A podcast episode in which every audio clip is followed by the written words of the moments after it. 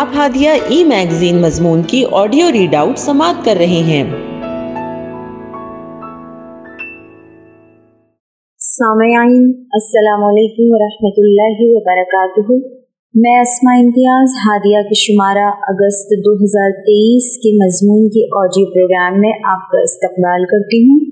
آئیے ہم اس کا آغاز ہادیہ کے زمرہ انور جس کا عنوان ہے درس قرآن اور اس کی رائٹر شازیہ باری ہیں۔ سورہ نساء بہت اہم سورہ ہے۔ اس میں ہمارے گھریلو معاملات کے بہت سارے احکام ہیں۔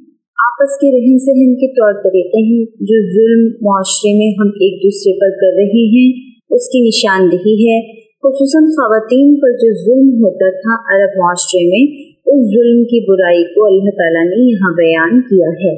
اس میں خواتین کے حقوق بڑے اہتمام سے بیان کیے گئے ہیں۔ اسی وجہ سے اس سورہ کا نام سورہ نسا ہے۔ نسا عربی میں عورتوں کو کہتے ہیں، یہ سورہ اتنی اہم ہے جس کا اندازہ ہم اس بات سے لگا سکتے ہیں کہ سورہ نسا اور سورہ نور کے بارے میں حضرت عبداللہ ابن مسعود رضی اللہ عنہ فرمایا کرتے تھے کہ اپنے گھروں میں اس کو سکھاؤ اور اس کی تلاوت کیا کرو اور ان صورتوں کو سنا کرو۔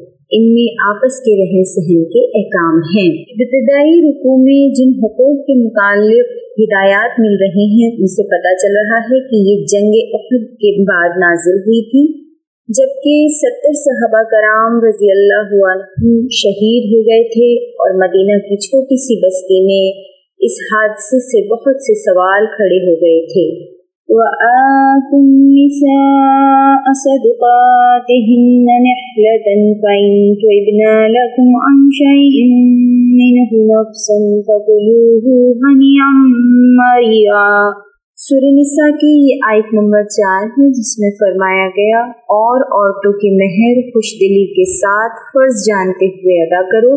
البتہ اگر وہ خود اپنی خوشی سے مہر کا کوئی حصہ معاف کر دیں تو اسے مزے سے کھا سکتے ہو۔ اللہ تعالیٰ فرما رہے ہیں کہ اپنی بیویوں کا، ان کا مہر خوش دلی کے ساتھ ادا کر دیا کرو۔ سزا یا تاوان سمجھ کر نہیں کیونکہ یہ ایک تحفہ ہے اور تحفہ خوشی کے ساتھ دیا جاتا ہے۔ حق مہر کی ادائیگی خود اسی عورت کو کرنی چاہیے۔ نساء عورت اپنے حق مہر کی خود مالک ہے۔ اس کی موجودگی میں عورت کا باپ یا دوسرے رشتہ دار مہر وصول نہیں کر سکتے۔ عورت کو یہ حق حاصل ہے کہ وہ مہر وصول کرے یا معاف کر دے۔ اللہ تعالیٰ فرماتے ہیں کہ اگر وہ خود اپنی خوشی سے مہر کا کوئی حصہ تمہیں معاف کر دیں تو تم اسے مزے سے کھا سکتے ہو۔ اسی لیے اللہ تعالیٰ فرماتے ہیں کہ اگر وہ عورتیں دل کی خوشی سے مہر کا جو کچھ حصہ تمہارے لیے چھوڑ دیں، آدھا یا پورا یا کچھ بھی، خوش ہو کر کھاؤ۔ اسی سورہ نساء کی آیت نمبر پانچ میں فرمایا السفهاء أموالكم التي جعل الله لكم قياما وارزقوهم فيها واكسوهم فيها واكسوهم وقولوا لهم قولا معروفا یعنی اور اپنی وہ مال جنہیں اللہ نے تمہارے لیے قیام زندگی کا ذریعہ بنایا ہے، نادان لوگوں کے حوالے نہ کرو۔ البتہ انہیں کھانے اور پینے کے لیے دو اور انہیں نیک ہدایت کرو۔ دنیا میں صحیح طریقے سے زندگی گزارنے کے لیے مال بہت قیمتی چیز ہے۔ تو اللہ تعالیٰ حکم دے رہا ہے کہ اس مال کو بے وقوفوں اور نادانوں کے حوالے مت کرو، خواہ وہ ان کا اپنا ہی مال کیوں نہ ہو۔ ایسا مال جس پر معاشرے کی بقا ہے، وہ بے وقوفوں کے اختیار میں نہیں ہونا چاہیے۔ اس لیے بے وقوف اپنے مال میں تصرف کا حق نہیں رکھتا ہے۔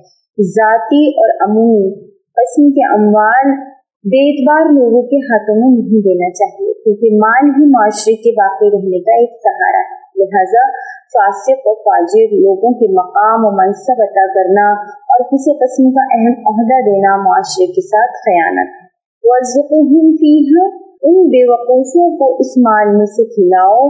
مال ان کے حوالے کرنے کے بجائے مال میں سے ان کو کھلاؤ۔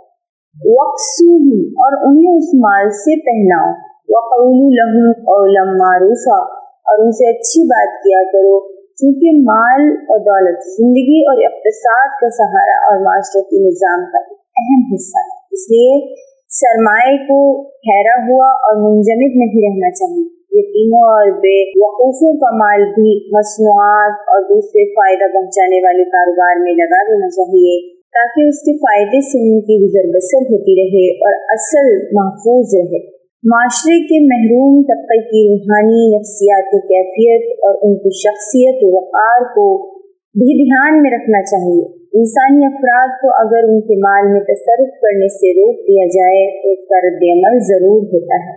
جس کا علاج بہترین اور شیریں انداز میں گفتگو کرنا ہے، اللہ تعالیٰ ہم سب کو ان آیات پر عمل کرنے کی توفیق عطا فرمائے۔ آمین۔ ہادیہ مضمون کی آڈیو سماعت کرنے کے لیے شکریہ۔